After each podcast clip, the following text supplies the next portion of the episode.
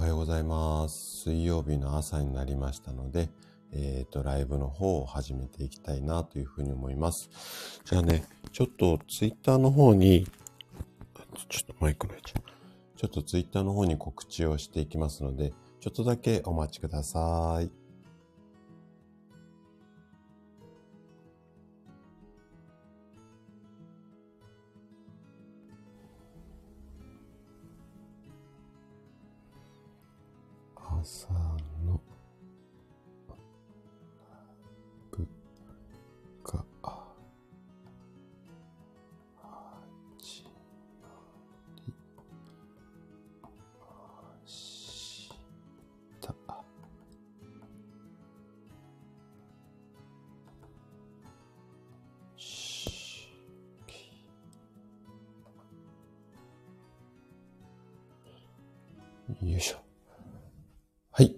せしました。おはようございます。改めましておはようございます。えっ、ー、とね、今日は、えっ、ー、と、タイトルなんだっけな。えっ、ー、と、マスク不調ですね。えっ、と、今日のタイトルは、マスク不調の原因とは、酸欠と頭痛を予防しよう。こんなテーマでね、お話をしていこうかなというふうに思います。で、えっと、私のライブが、えっと、朝の、うんと7時から、うんと、だいたい1時間ぐらい、あの、お話をさせていただいてるんですが、今日ね、ちょっとね、あの、この後出かける用事っていうか予定があるので、いつもより5分10分ちょっと早めに終わりにしようかなというふうに思っていますが、まあね、あの、皆さんのお役に立てるようにしっかりとお話ししていきますので、ぜひね、最後まで楽しんで聞いていただけると嬉しいです。じゃあね、えっ、ー、と、今日は早速もう行こうかな。うん、その前に、えっ、ー、と、今日から2月ですよね。で、まあ皆さんね、配信の中でもお話しされていますが、えっ、ー、と、2月は逃げるっていう月みたいなので、まあね、しっかりと、と逃げ、目標に向かってね、コツコツときっとね、あっという間にまたね、2月も過ぎると思いますので、コツコツとやっていきたいなというふうに思います。あ、昭和のおたくさんおはようございます。はい、もうあの、移動中、もう全然、えっ、と、平日のね、朝なので、耳だけでも参加していただけると嬉しいです。今日は、マスク不調についてね、ちょっとあれこれお話をしていこうかなと思っています。ぜひよろしくお願いいたします。はい。でね、まあね、あの、2月もね、コツコツと、あの、しっかりやっていいけたらね、いいかなというふうに思います。で、皆さんがね、コツコツと頑張るためには、やっぱりね、まあ、体、そして心、ここがね、健康でないと、やっぱり頑張れないので、そういったね、健康になる情報を提供して、皆さんがもう動きやすい心と体の状態にして頑張っていただく。皆さんの頑張りをね、裏からっていうか、あの、縁の下の力持ちとして支えようかな、なんていうふうに思って、毎日、えー、コツコツと配信しています。よろしくお願いします。あ、山健さんもおはようございます。いつも来てくださってありがとうございます。今日はね、えっ、ー、と、マスク不調についてあれこれ話をしていこうかなというふうに思っています。ぜひね、あのー、ちょっと最近な、なんかいろいろ不調あったら、もしかしたらマスクしてるせいかもしれませんので、ぜひね、今日の話も参考にしていただけたら嬉しいです。じゃあね、早速今日は、あの、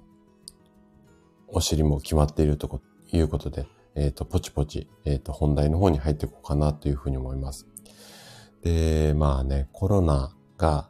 流行り出して、もう丸3年ですかね。で、えっ、ー、と、もう今は本当に季節にかかわらず、一年中、こう、マスクをしている。これがもう日常になりました。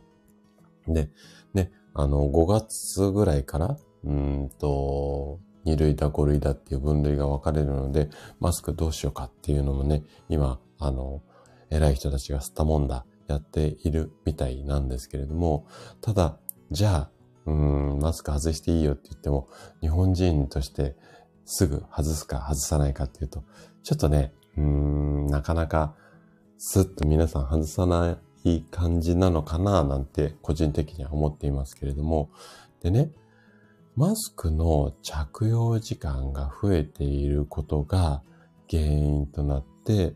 体が不調になってしまう。こういった方がね、本当にもうここ数年は多いなっていうふうに感じていて、で、私の生体院に来院される患者さんなんかも、やっぱりね、いろいろこう、まあ、うん、姿勢が悪いとか体が歪んでるとか筋肉が硬くなってしまってるっていうのもあるんですが、やっぱりね、この原因の一つ、腰痛とか肩こりとか頭痛とかいろんな症状あるんですけども、そういった原因の一つに、マスクが原因になっていることって非常に多いなって個人的には考えているので、まあね、今日この、タイトルでね、お話をしようと思ったんですが、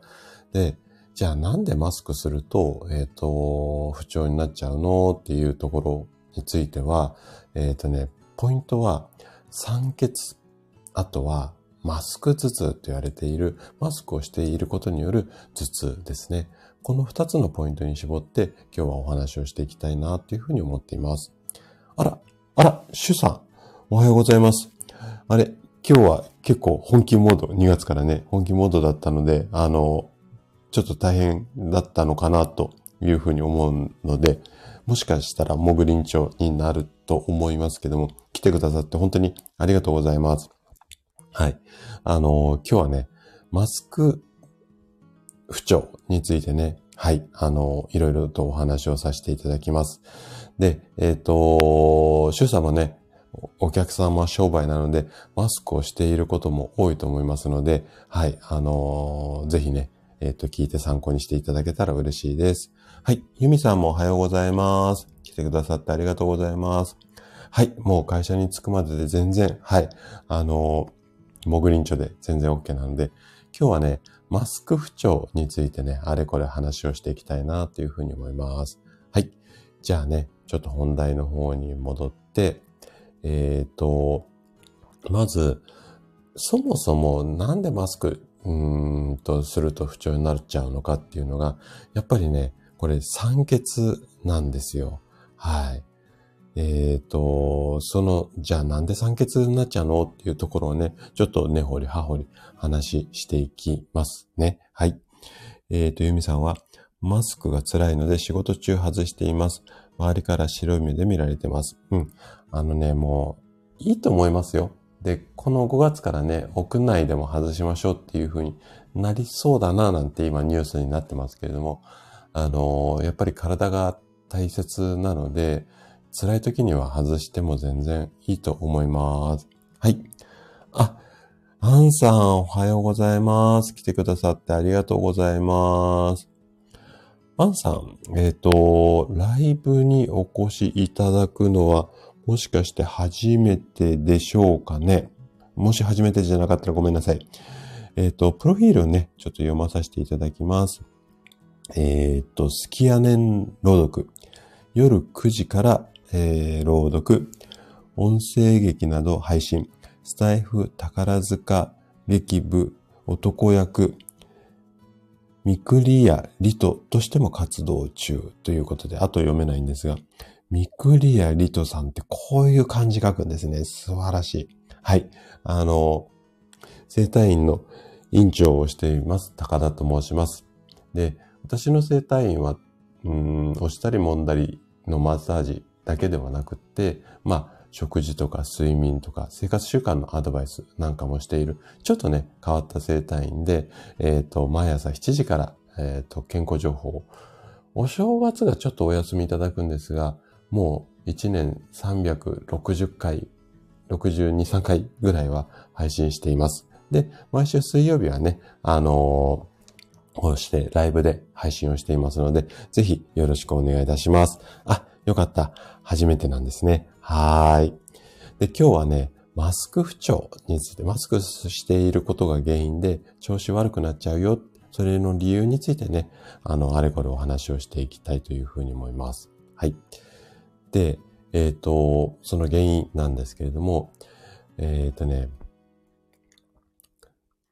まず、あのー一つの原因は、やっぱりね、酸欠になってしまうんですよ。で、これね、あのーネットなんか、今日お話しする前に、いろいろ話、あと、どういった話題が流行してるのかなってネットでいろいろ、あの、検索したんですけども、マスクで酸欠っていうような記事ってそんなに多くはなかったんですけど、ちらほら、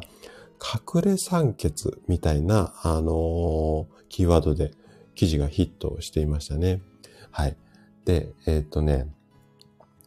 例えば、まあ、うん、酸欠になってしまって、具体的にはね、どんな症状が出てくると、このマスク不調による隠れ酸欠かなっていうところなんですが、例えば、疲れだったり、だるさが続くだったりとか、集中力がなかなか続かないとか、あとね、マスクしているはずなのに、結構風邪ひきやすくなったよ。こんなような症状ですね。あとは、えっ、と、生体院で、うんと、得意な腰痛とか肩こりとか頭痛とかめまいですね。で、頭痛がね、結構わかりやすい、あの、症状だと思うので、この頭痛に関しては、ちょっと後半ね、詳しくお話をしていこうかなというふうに思います。で、今言ったような症状が、なんとなく最近多くなったなっていうようであれば、もしかしたら、この隠れ酸欠が原因かもしれないんですね。じゃあ、なんで酸欠になってしまうと、先ほどお話した、えっ、と、疲れやだるさが続いたりとか、集中力が続かなかったりとか、風邪ひきやすくなったり、そんなことが、あの、起こってしまうのかっていうところなんですけども、えっ、とね、そもそもマスクを長時間ずっとつけていると、鼻と口を覆った状態っていうのが長く続きます。ここは、こう、皆さんわかると思うんですよね。で、このずっとね、一日の半分ぐらいこうマスクしている方っていうのも多いと思うので、活動時間のね。で、こういった鼻と口をずっと覆った状態で過ごしてしまうと、そもそも呼吸が通常よりは浅くなってしまう。あとは、吸い込める酸素の量っていうのが減ってしまって、で、これが原因で酸欠になってしまうんですよね。はい。で、ちょっとこれ酸欠からは話脱線するんですが、もう一つね、マスクがこう口元にあると、自分が吐いた息を吸い込む、こんなケースも非常にあります。で、人間の体って酸素を吸って、えー必要な体に必要な酸素を吸っていらなくなった二酸化炭素を出すんですけれども、これね、マスクの中だけで呼吸をしようと思うと、二酸化炭素、自分が吐き出した二酸化炭素もばっかり吸っているので、ただ二酸化炭素だけじゃなくて、マスクの隅っこからこう来るような酸素を一生懸命体はね、欲しいから吸おう吸おうとするんですが、それでもね、マスクしてない時と比べると、酸素取り入れられる量っていうのが少なくなるので、これも原因で酸欠になりやすくなります。はい。あ、職味さんおはようございます。はい、来てくださってありがとうございます。はい、潜っていただいて、はい。えっ、と、昨日ごめんなさいね、職味さんね。あの、あかりさんのライブが終わる頃には、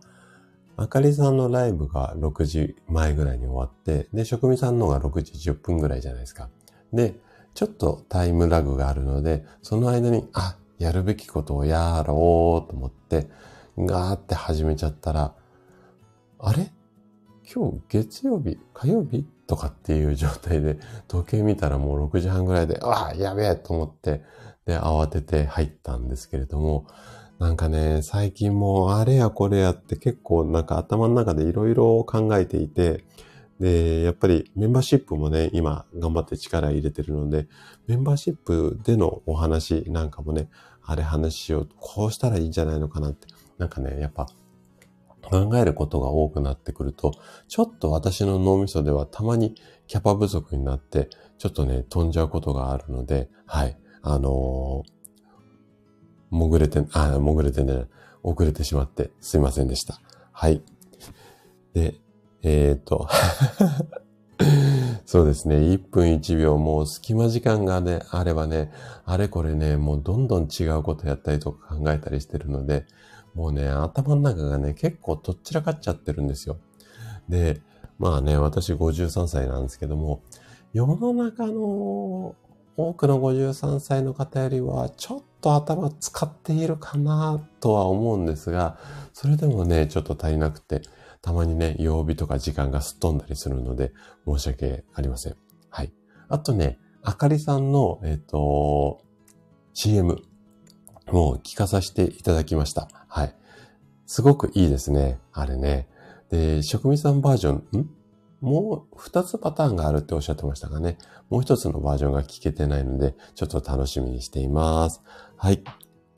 あと、アンさん。はい。はい。あのー、ありがとうございます。えっ、ー、と、またね、えっ、ー、と、お越しいただけると嬉しいです。ありがとうございます。はい。えっ、と、職人さんもありがとうございます。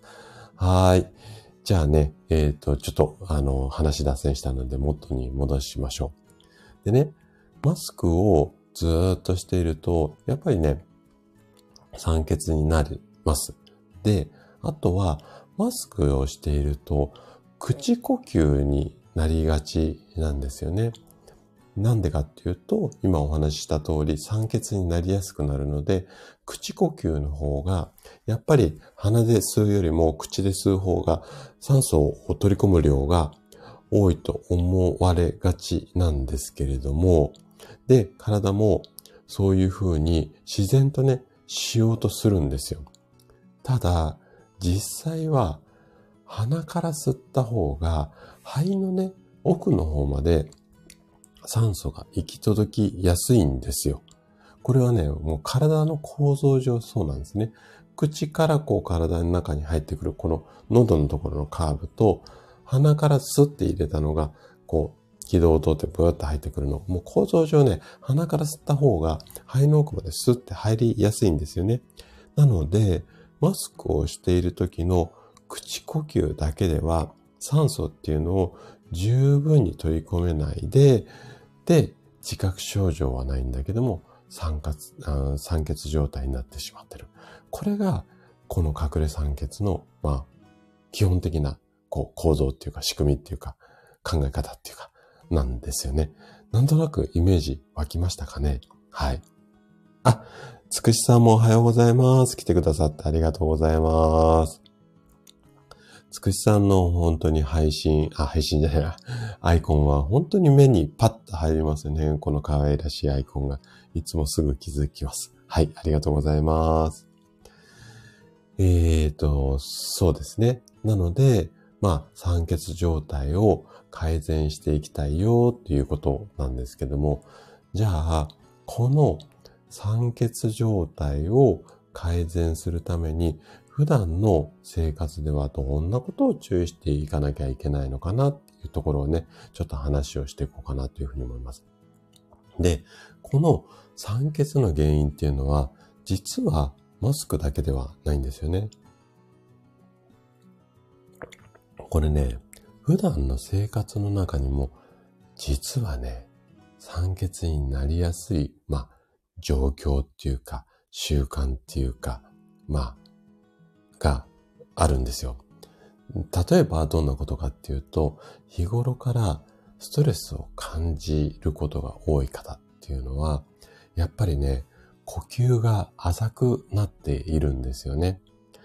で、呼吸が浅くなっていると、交感神経っていうのがすごくこう活発に働いて、リラックスしなきゃ、リラックスさせてくれる副交感神経っていうのが全然働かなくなります。で、えっ、ー、と、これで、うんと、まず酸欠になりやすいっていうのと、あとは、このね、ストレスが多い方って、結構ね、自分の体と心を守りたいがために、これはね、動物的な本能って医学、あの、言われているんですけども、背中がね、丸くなってしまう状態になってる方っていうのが非常に多いんですよ。要は、お腹抱えるような状態ね。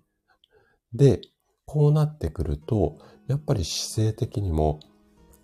肺が押し潰されてしまうので、肺がね、ギュッて縮こまった、こう、胸を丸めると、こう、胸元が少しこう縮みますよね。で、こういう状態だと、やっぱり酸素を取り組み、取り込みづらくなってしまって、隠れ酸欠を引き起こしてしまうんですね。はい。あ、てるさんもおはようございます。来てくださってありがとうございます。今日はね、マスク不調についていろいろ話をさせてもらってます。で、マスクをずっと続けて、あの、つけていると酸欠になりやすいですよっていうようなお話をしています。で、いや、まあ、ストレスで呼吸が浅くなる。そして、えっ、ー、と、姿勢が背中、ま、丸くなって、これで酸素を取り入れづらくなるよっていうことですね。あとはね、やっぱりコロナの影響で、家にいる時間が増えたりとか、あのー、外食、外で外食しないで家でご飯食べたりだとか、あとはね、出勤しないで自宅が、自宅で仕事をするっていう方も増えています。で、この自宅にいる状態っていうのは、意外とね、意識しないと、ずっと座ってることも多いので、猫背になりやすいんですよね。で、えっ、と、酸素をね、自分の体の中に取り入れるためには、ちょっと難しい名称なんですが、横隔膜って言って、やっぱりこう、胸の部分にある部位のことなんですけども、この横隔膜を動かさないと酸素っていうのは、えっ、ー、と、体の中に取り込みづらいんですよね。えっ、ー、と、お魚がこう、口の脇の、こう、エラっていうんですかね。あそこパタパタして酸素入れるじゃないですか。あれと一緒で人間も胸を開かないと酸素がね、うまく入っていかないんですよ。で、このね、背中が丸くなった状態っていうのは、先ほどもお話しした通り、まず肺が潰れます。あとは、お腹もね、こう縮こまるので、お腹もこう圧迫して、胃や腸の働きなんかも悪くなって、かつ背中が丸いので、気道、口からこうお腹に入ってくる管なんですけども、ここも歪んだ状態になるので、で、酸素が取り込みづらくなります。で、最終的には酸欠になってしまうよっていうことなんですよね。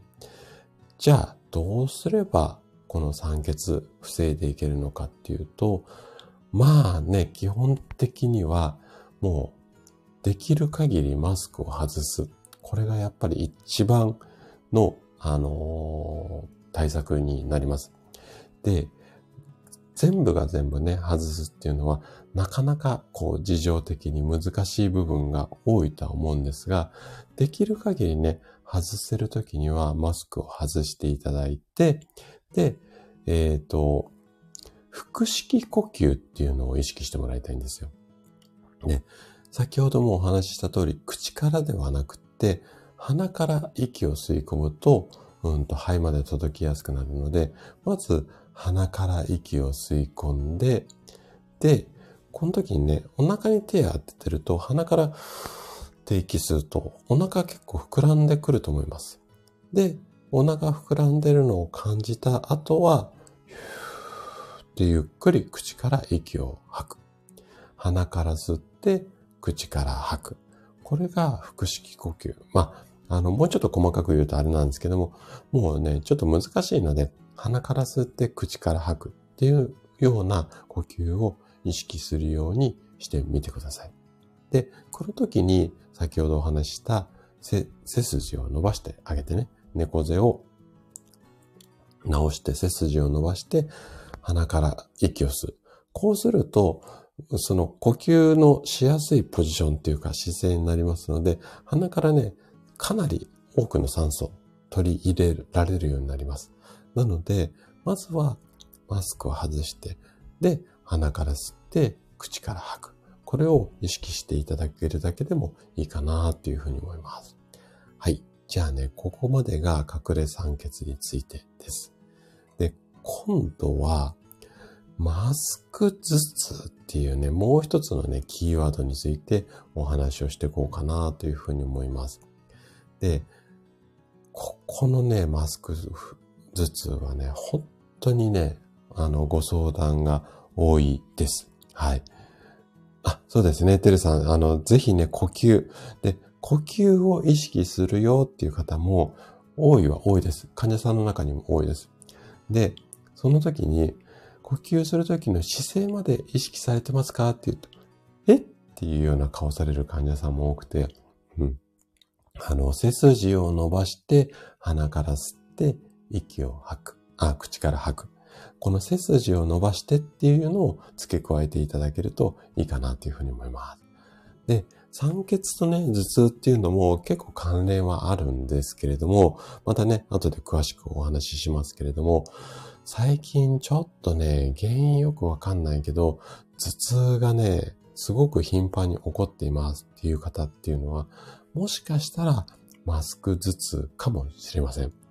で、このマスク頭痛ね、まあ、人によってこう、状態は様々、原因は様々なんですけども、基本的には3つ原因があるっていうふうに私は考えています。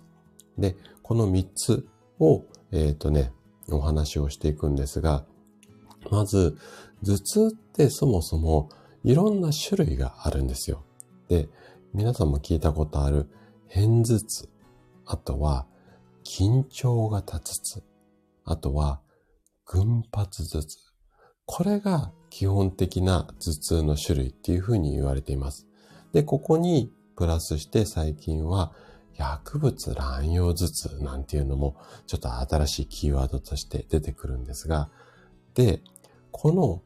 うち、さっき言った片頭痛、緊張型頭痛、群発頭痛。ちょっと薬物乱用は置いといたとしても、この3つの頭痛のうち、えっ、ー、と、片頭痛と緊張型頭痛は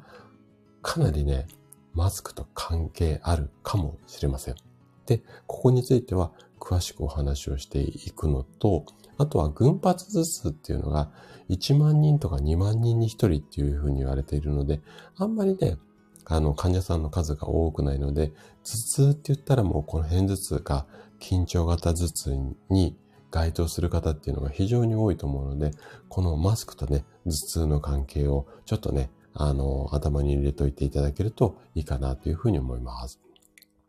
はい。あ、オペラさんもおはようございます。はい。もう、あの、全然平日の朝のね、忙しい時間なので、潜りながらで OK です。で、えっ、ー、と、今日は、マスクをしていることによって不調になりやすいですよっていうお話。で、そのマスクをしたままによって、まず体が酸欠状態になりますよっていうところまで今お話をして、で、今度はマスクをしていることによって頭痛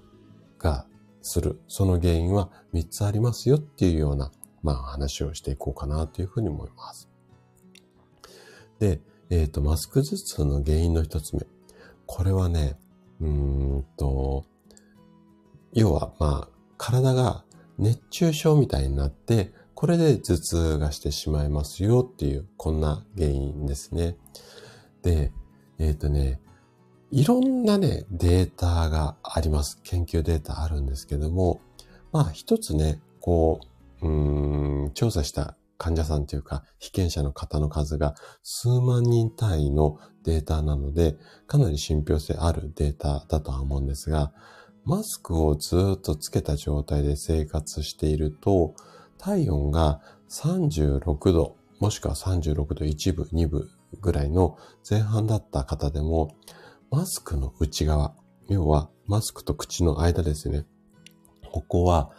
40度以上に簡単に上がってしまう。こんなデータあるんですよね。なので、言い方を変えると、一日中、もしくは長時間マスクつけっぱなしで、えっ、ー、と、過ごした方の、まあ、マスクの内側の状、内側はね、まさにサウナと同じ状態、もしくはずっとお風呂に入っている状態なんですよね。で、暑い息っていうのは、やっぱり息苦しいですよね。で、この息苦しいから今度は深く呼吸をするようになります。で、深い呼吸、いわゆる深呼吸みたいなものっていうのは、先ほどもお話しした通り、横隔膜っていうところと、あとは、肋間筋って言って、あの、肋骨の周りにある筋肉なんですけれども、いわゆる、あの、大きな筋肉を動かすんですよ。呼吸をすると、息吸ったり吐いたりすると結構疲れるじゃないですか。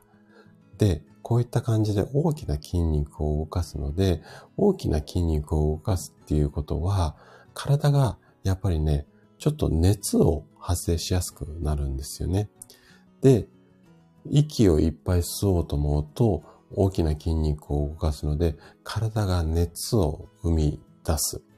で、そうすると吐く息が熱くなってきます。で、吐く息が熱くなる。で、吐いた息、熱い息をまた吸う。この悪循環が上がっ発生してしまうっていうのと、あとは吐く息が、こう温度が上がってくると、脳みそに近い口周辺のあの血の量、血流が増えるんですよね。で、血流が増えることによって、ちょっとね、血来すぎだよっていうことで、片頭痛になりやすくなります。で、ここがちょっと、あの、医学的な説明になるんですけども、これね、ちょっと説明的に難しいと思うので、いわゆるもう、あの、この状態っていうのは、暑い部屋、まあ、サウナの中で、えっ、ー、と、軽い運動をしているような感じなんですよね。えっ、ー、と、そうですね。ホットヨガよりももっと厳しい状態って言えばいいのかな。そんな状態で毎日毎日過ごしています。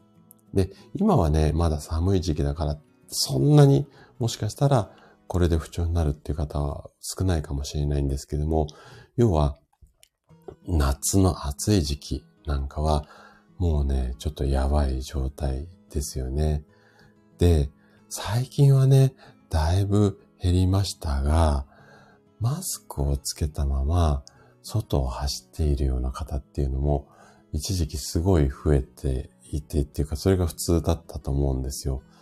で、この状態っていうのはね、運動すると酸素欲しくなって、で、その欲しいのに口元で酸素が吸えないっていう状態だから、やっぱりね、頭痛になる方っていうのが非常に増えます。なので、このあたりもね、ちょっと気をつけなきゃいけないかなというふうに思います。はい。これが一つ目の理由ですね。はい。あ、かりんさんおはようございます。来てくださってありがとうございます。先日は朗読本当にありがとうございました。皆さんからもね、嬉しいコメントいっぱいいただいて、はい。もうね、かりんさんの素敵な作品のお力を借りて、ちょっとね、照れくさかったんですけども、いろいろ、あの、思いを伝えられて、本当にありがとうございます。またね、機会があれば、あの、どのね、作品にしようかなって、今回ちょっと悩んだんですけれども、はい、あの、また、いろいろと、こう、朗読させていただけたら嬉しいです。はい、ありがとうございます。じゃあね、二つ目の原因、マスク頭痛の二つ目の原因に移っていきたいと思います。これはもうね、片頭痛に直結するんですが、まあ先ほどもお話しした通り、体の中が二酸化炭素が増えてしまって、これが片頭痛になりますよっていう、まあこんな原因ですよね。で、先ほどもね、話をしたんですけれども、マスクをつけたままっていうのは、自分が吐いた息をまた吸うことになります。なので、本来、えっ、ー、と、人間の体っていうのは酸素を吸って二酸化炭素を出す。必要な、体に必要な酸素を吸って、いらなくなった二酸化炭素を出す。だけども、吐き出した息をマスクの内側でこもってしまうので、またすぐ二酸化炭素吸っちゃいますよね。で、この二酸化炭素を吸ったままいっぱい吸い続けると、脳みそが二酸化炭素がいっぱいになってしまうんですよね。で、あの、頭の中の内側、頭蓋骨の、要は内側のところには、脳にこう酸素と栄養を供給するための太い血管が張り巡らされています。まあ太い血管だけじゃなくて細い血管もあるんですけども。で、脳みそっていうのは本当にね、酸素と血液を一番使うし、体の中のパーツで脳みそが一番ね、あのー、ガソリン食うんですよ。で、ここに絶えずこのね、えっ、ー、と、太めの血管が、あの、血液を送っているんですけども、えっ、ー、と、このね、えっ、ー、と、二酸化炭素っていうのは、この太めの血管をすごくね、ブワーって広げるような、えっ、と、動きをしてしまうんですよ。で、これがね、ちょっと広がりすぎてしまうことによって、片頭痛が起きてしまうんですよね。で、要はこの血管が広がったのを抑えて、またすぼめていかないと、片頭痛っていうのは治っていかないんですけども、これがね、マスクしたままだと広がりっぱなしになってしまうので、これが頭痛の原因になったりします。はい。えー、っと、皆さん同士でご挨拶ありがとうございます。これがね、マスク頭痛の二つ目の原因ですね。じゃあ最後三つ目。三つ目は、うん、最近はね、これ少し少なくなってきたかなというふうに思うんですが、マスクのゴムの部分ってこう、耳にかけるじゃないですか。はい。で、このね、耳にかけたゴムで耳が固定されることによって、これで緊張型頭痛っていう筋肉が凝ったことが原因によって、あの、頭痛になってしまうよっていうことなんですよね。で、えっと、後でもね、ちょっと今日おまけコーナーにね、この辺のマッサージなんかを入れていこうかなというふうに思うんですが、このマスクをずっとつけたまま、要は耳にゴムがかかったまま、これね、メガネをかけてる方なんかも気をつけてもらいたいんですが、このね、こめかみのあたりにある筋肉なんですけども、側頭筋っていう、こう、筋肉があります。そ、そっと、側頭筋の側は、外側とか内側の側に頭に筋肉なんですけども、このね、側頭筋に負荷がかかって、負担がかかってしまって、で、それが原因で、顎の筋肉、これ、抗筋、噛む筋肉が負担がかかってしまって、最後は、強鎖乳突筋っていう、こう、頭と首をつなぐような筋肉があるんですけども、ここが固まってしまいますよ、という感じです。で、こうなってくると、いわゆる筋肉が硬くなった状態で、緊張した状態になってしまうので、緊張型頭痛になってしまいますよっていう。まあ、こんなことですね。はい。これがマスク頭痛の原因3つです。じゃあ、どんなことをしてマスク頭痛をうんと、防いでいけばいいのかなっていうことなんですけども、えっ、ー、とね、やっぱりこれはマスクを外すっていうことが一番いいんですよ。はい。一番いいので、まあ、外せるようなタイミングがあれば、できるだけマスクを外して、で、先ほどもお話しした通り、口元のね、周りの温度を下げるっていうことが大切になるので、ここを下げるような意識。あとは、先ほどお話した腹式呼吸を、えー、とやっていただけるといいかなっていうふうに思います。はい。ということで、ここまでがマスクの不調。マスクの不調は酸欠が原因ですよっていうことと、まあ酸欠になることによって頭痛も来てしまうので、頭痛も気をつけましょうよっていうようなお話です。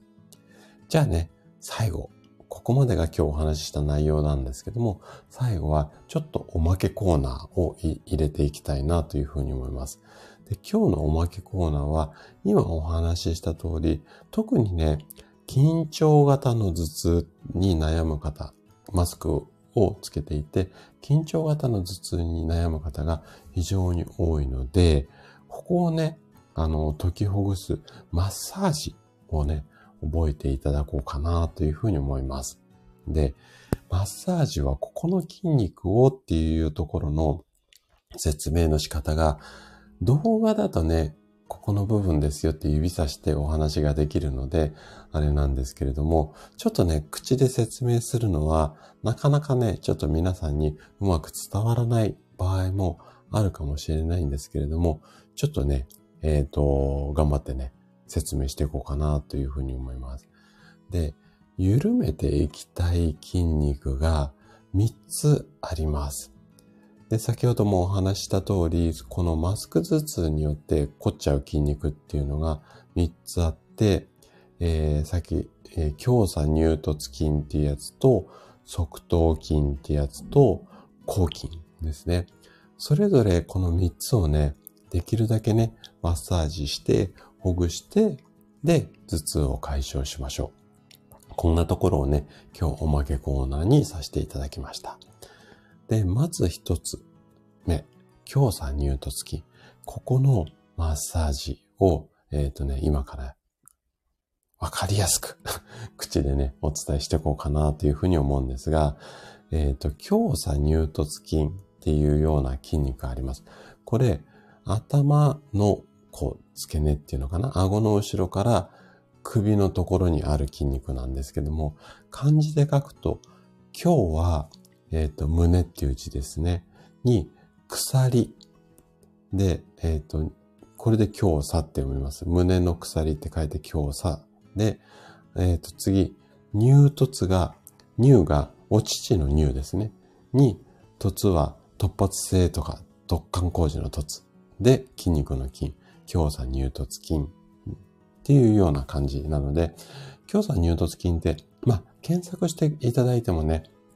ああ、ここなんだっていうような絵とかイラストが出てくると思うので、まあ、そこをマッサージしますね。はい。えー、と、あ、きなりさんもおはようございます。来てくださってありがとうございます。今日は、あ、今ね、頭痛を解消するために、ここマッサージしましょうねっていう最後のおまけコーナーをね、ちょっとお話をさせていただいてます。で、先ほどもお話した通り、この強座乳突筋、耳の後ろの部分から、うん、鎖骨の内側って言った方がいいのかな。この太い筋肉なんです。で、わかりづらかったら、首をね、ちょっと右でも左でもいいので、横に出あの、倒してもらって耳の後ろのあたりから、こう、首をね、うん、触っていただくと、結構、あの、コリコリしているところ、押すとね、ちょっと痛いなっていうところ出てくると思うんですよ。で、えっ、ー、と、ここのところを、うんと、私はね、指太いので、人差し指と、まあ、中指、2本ぐらいで押せると思うんですが、女性だったらね、薬指まで入れて、指2本とか3本で、このあたりを、こう、ぐりぐりこう、なんていうのかな、押すっていうよりも、こう、ぐりぐりこう転がすっていうのかな。上下にこう動かすっていうか、前後に動かすっていうか、そんな感じですね。はーい。あ、木のさん、緊張型頭痛になりやすいんですね。えっ、ー、とね、そしたらね、この3つのね、筋肉を、あの、マッサージしてあげるといいので、で、自分で全部触れる筋肉なので、ぜひね、ちょっと、あの、触ってみてください。一つ目が、今言った強鎖乳突筋。っていうところです。でもしね、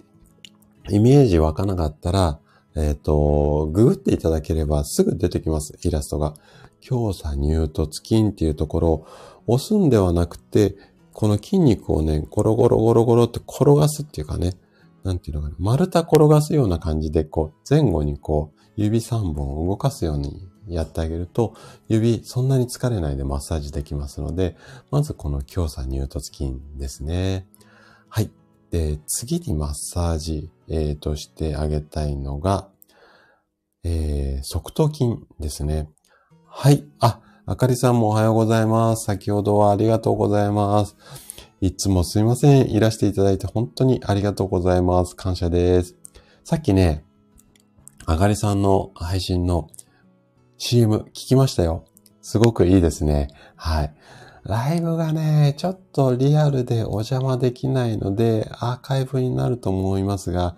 まあまあまあ、絶対いい内容になりますよね。はい。ぜひね、ちょっと頑張ってください。今ね、えっ、と、緊張型頭痛を、えっ、と、緩めるために、マッサージ、3つの筋肉マッサージしましょうねっていうようなお話をしています。はい。で、えっ、と、次が、側頭筋っていうところです。これはね、結構わかりやすいかもしれないです。側頭筋は字がね、外側の側っていう字ですね。側っていう字に頭に筋肉。これで側頭筋って読みます。これはね、耳の上からこう横にかけて、うんと、こめかみの後ろのあたりっていう風に、あの、言えばいいのかな。もうね、手でね、自分で頭の脇触っていただくと、ちょっとね、こう、頭皮がね、薄く感じるところがあるっていうか、少しこう、動かせるようなところがあると思うんですよ。で、凝ってる人っていうのはね、もうこの側頭筋、本当にね、ガチガチになってしまいます。で、これはちょっとおまけだし、えっ、ー、とね、シュさんにはね、聞いてもらいたいんですけれども、このね、頭皮が動かない方っていうのは、結構、薄毛とか、白髪の原因みたいな、あのー、研究データもあるぐらい、ちょっとね、この側頭筋っていうのは大切です。で、よくね、あの、薄毛の方は自分で頭皮マッサージしましょうよねって言われるのも、こっから来ていると思うんですけれども、なので、特にね、シュウさんは、えっと、シュウさんはって言う、言っちゃあれかもしれないんですけど、この側頭筋のね、マッサージやっていただこうかな、あ、やっていた、やっていっていただけたらいいかなというふうに思います。あ、NY さんもおはようございます。来てくださってありがとうございます。最近はちょこちょことね、NY さんのライブも、あの、お邪魔させていただいて、だいぶね、あの、私、耳ついていけるように、全然英語喋れないんですけど、なんか聞いてて馴染みが、こう耳障りが良くなってきた感じが自分で、自分ではしています。はい。なので、えっと、これからもね、ちょっとタイミング合うときには、NY さんの、あのーライブをね、お邪魔させていただこうかなというふうに思います。はい。あ、ヤナさんもおはようございます。来てくださってありがとうございます。今日はね、マスク不調についていろいろとお話をさせていただいてます。で、今日はマスクをつけ続けることによって頭痛になっちゃう方向けに、えっ、ー、と、ここマッサージしましょうよねっていうような最後のおまけコーナー、今お話をしています。はい。えっ、ー、と、あ、シュさん。はい。そうなんです。で、シュさんはこの側頭筋、もうね、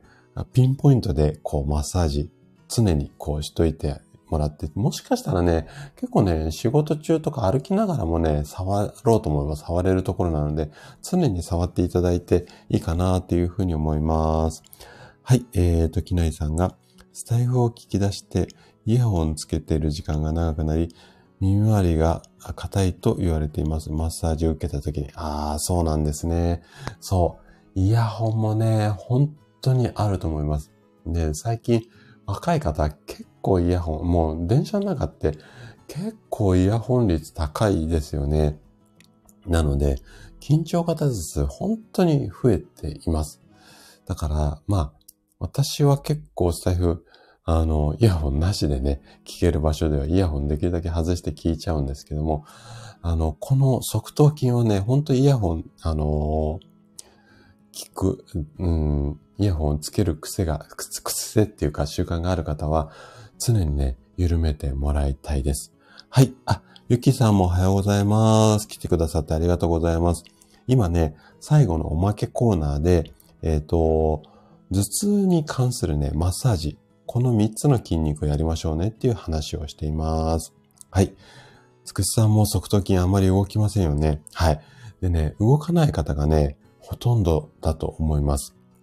なので、この側頭筋、ぜひね、えっ、ー、と、ここはね、意外と自分でやっても疲れづらいところ、強鎖乳突筋よりもやりやすいんじゃないのかなっていうふうに思います。で、えっ、ー、と、この側頭筋、なんとなくね、もうね、耳の上のあたりです。で、ここを、えっ、ー、と、指を熊の手っていうのかな。ちょっとこう、ガ、ガチョンじゃないな。ガチョンだと昭和の時代だからわかんないと思うんですけど、こう指ちょっと曲げた状態で熊手のような形にします。とか、親指はいいので、少しこう指4本ぐらいで、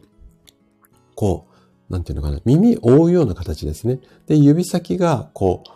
う、耳の上のこの側頭筋に当たるような感じの姿勢になってください。この状態で少しこう円を描くようにぐるぐるぐるぐる回してください。前回しでもいいし、後ろ回しでもいいし。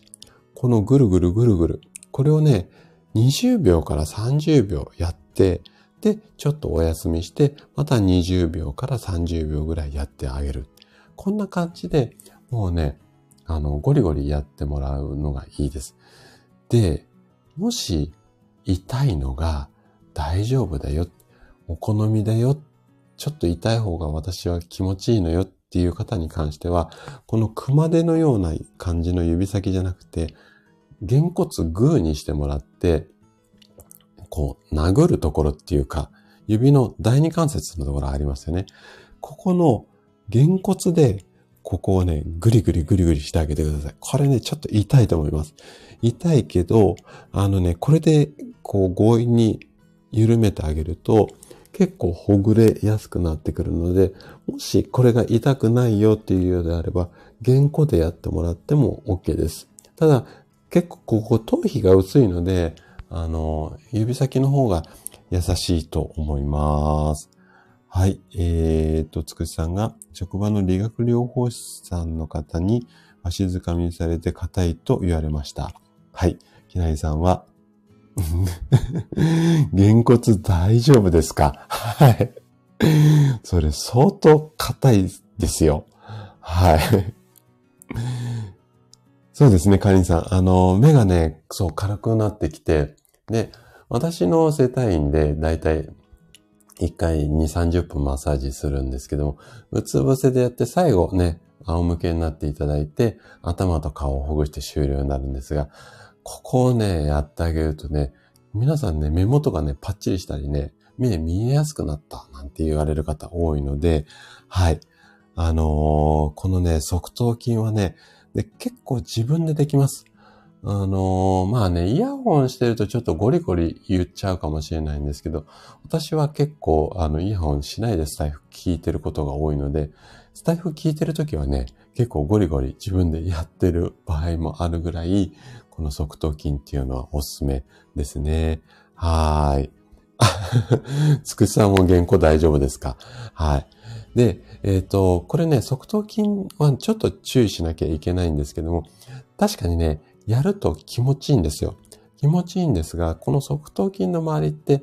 皮膚が薄くてすぐ筋肉なので、あんまり同じ場所ばっかり強くやりすぎてしまうと、ちょっと筋繊維を痛めてしまう場合があるので、一箇所10秒から20秒ゴリゴリしたら、ちょっと場所をずらして、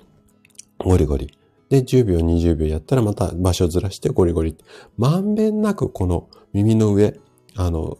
頭の外、外面っていうのかな？をまんべんなくやってあげる。あとは、あの、やりすぎない。このあたりをね、ちょっと注意してみてください。はい。えーと、あ、きなりさんは骨伝導が合わなかったんうんですね。うん、なるほどね。骨伝導もね、いろいろこう医学的にね、ちょっと賛否両論あるので、まだね、ちょっとデータがね、今、骨伝導のイヤホン自体が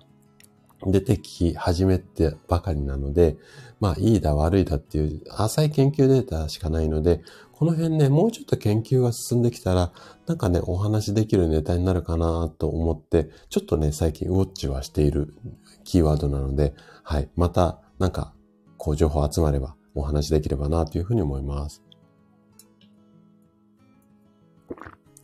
はい。ということで、えっ、ー、と、強鎖乳突筋と側頭筋終わりました。で、最後。最後はね、抗筋ですね。ここもね、硬くなってる方多いです。抗筋は、噛む筋肉っていう風に書きます。で、これはね、マスクだけじゃなくて、食いしばり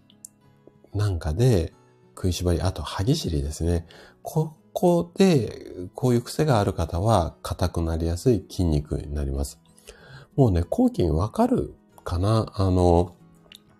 耳たぶの下の、ちょうど下のあたりです。で、こう、奥歯をグッて噛み締めると、ちょっとね、こう耳の下に指を当てていただいて、奥歯はね、グッとあの噛み締めると、ちょっとね、持ち上がるところがあると思うんですよ。あの、骨がね、グイって上がってくると思うんですね。ここが抗菌です。で、この骨の際のところです。もうね、ちょっとね、そのあたりね、押すだけでも、これ、側頭筋と一緒で、多分ね、痛い方はね、痛いと思います。なので、えっ、ー、と、ここも指先、もしくはグーなんですけども、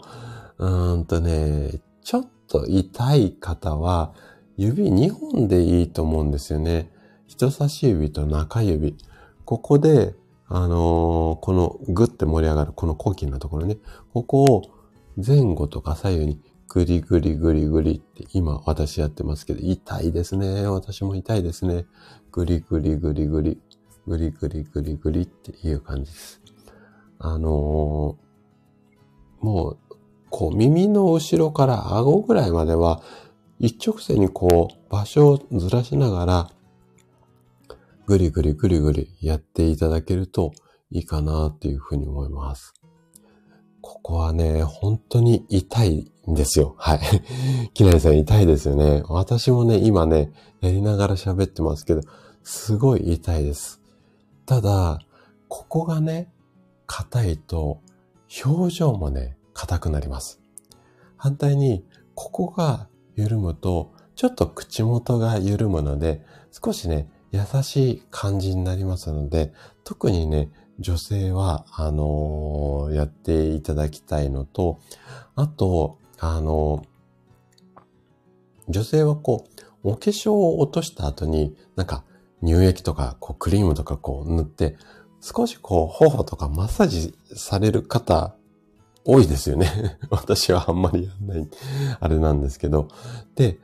お肌のマッサージするときに、こう、手に油がついた状態、乳液とかね、油がついた状態で、こうグリグリすると、ちょっと滑りが良くなるし、なんかこう、あの、お肌のたるみも取れるようなマッサージにもなると思うので、このあたりはね、ちょっとやっていただけるといいかなというふうに思います。で、毎日することあの、お化粧落とした後とか、うん、ご飯食べた後とか、毎日するものとセットにこういうマッサージってしてあげると忘れないんですよね。ただね、やっぱりマッサージとかストレッチって結構忘れがちになりますので、なので、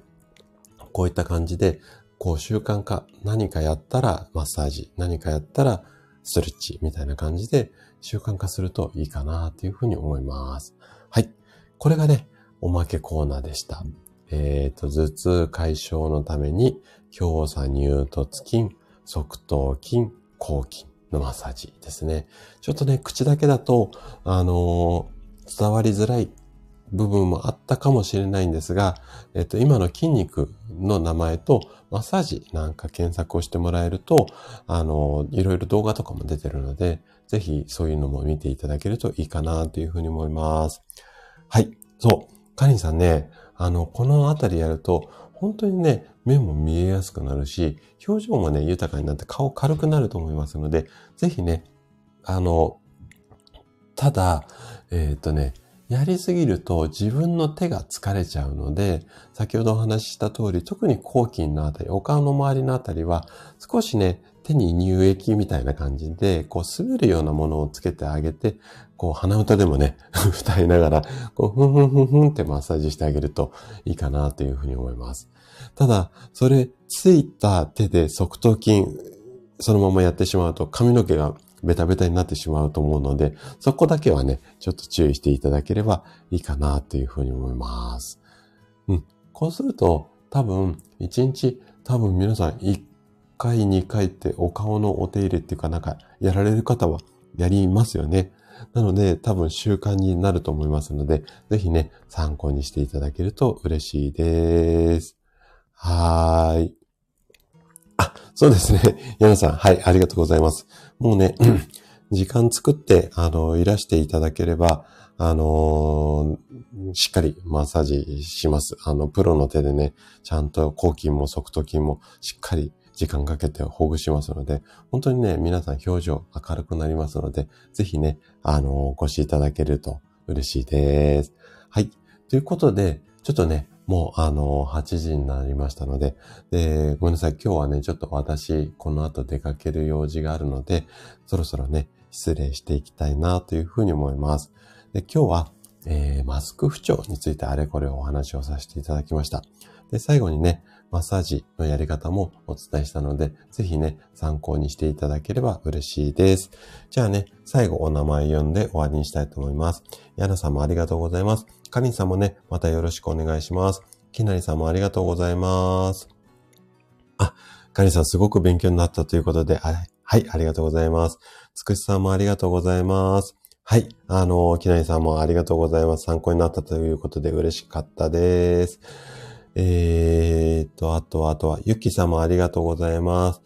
えー、シュさんもね、モグリンチョでありがとうございます。ぜひね、側頭筋やってみてください。NY さんもありがとうございます。またお邪魔します。あかりさんもありがとうございます。またね、朝ライブ行きます。えー、てるさんもありがとうございます。山健さんもありがとうございます。えー、つくしさんもありがとうございます。先ほど多分言ったかなはい。職人さんもね、明日ライブをお邪魔させていただきます。ありがとうございます。オペラさんもね、またライブをお邪魔させていただきます。てるさんもありがとうございました。はい。じゃあ今日はね、ここで失礼させていただきます。ありがとうございました。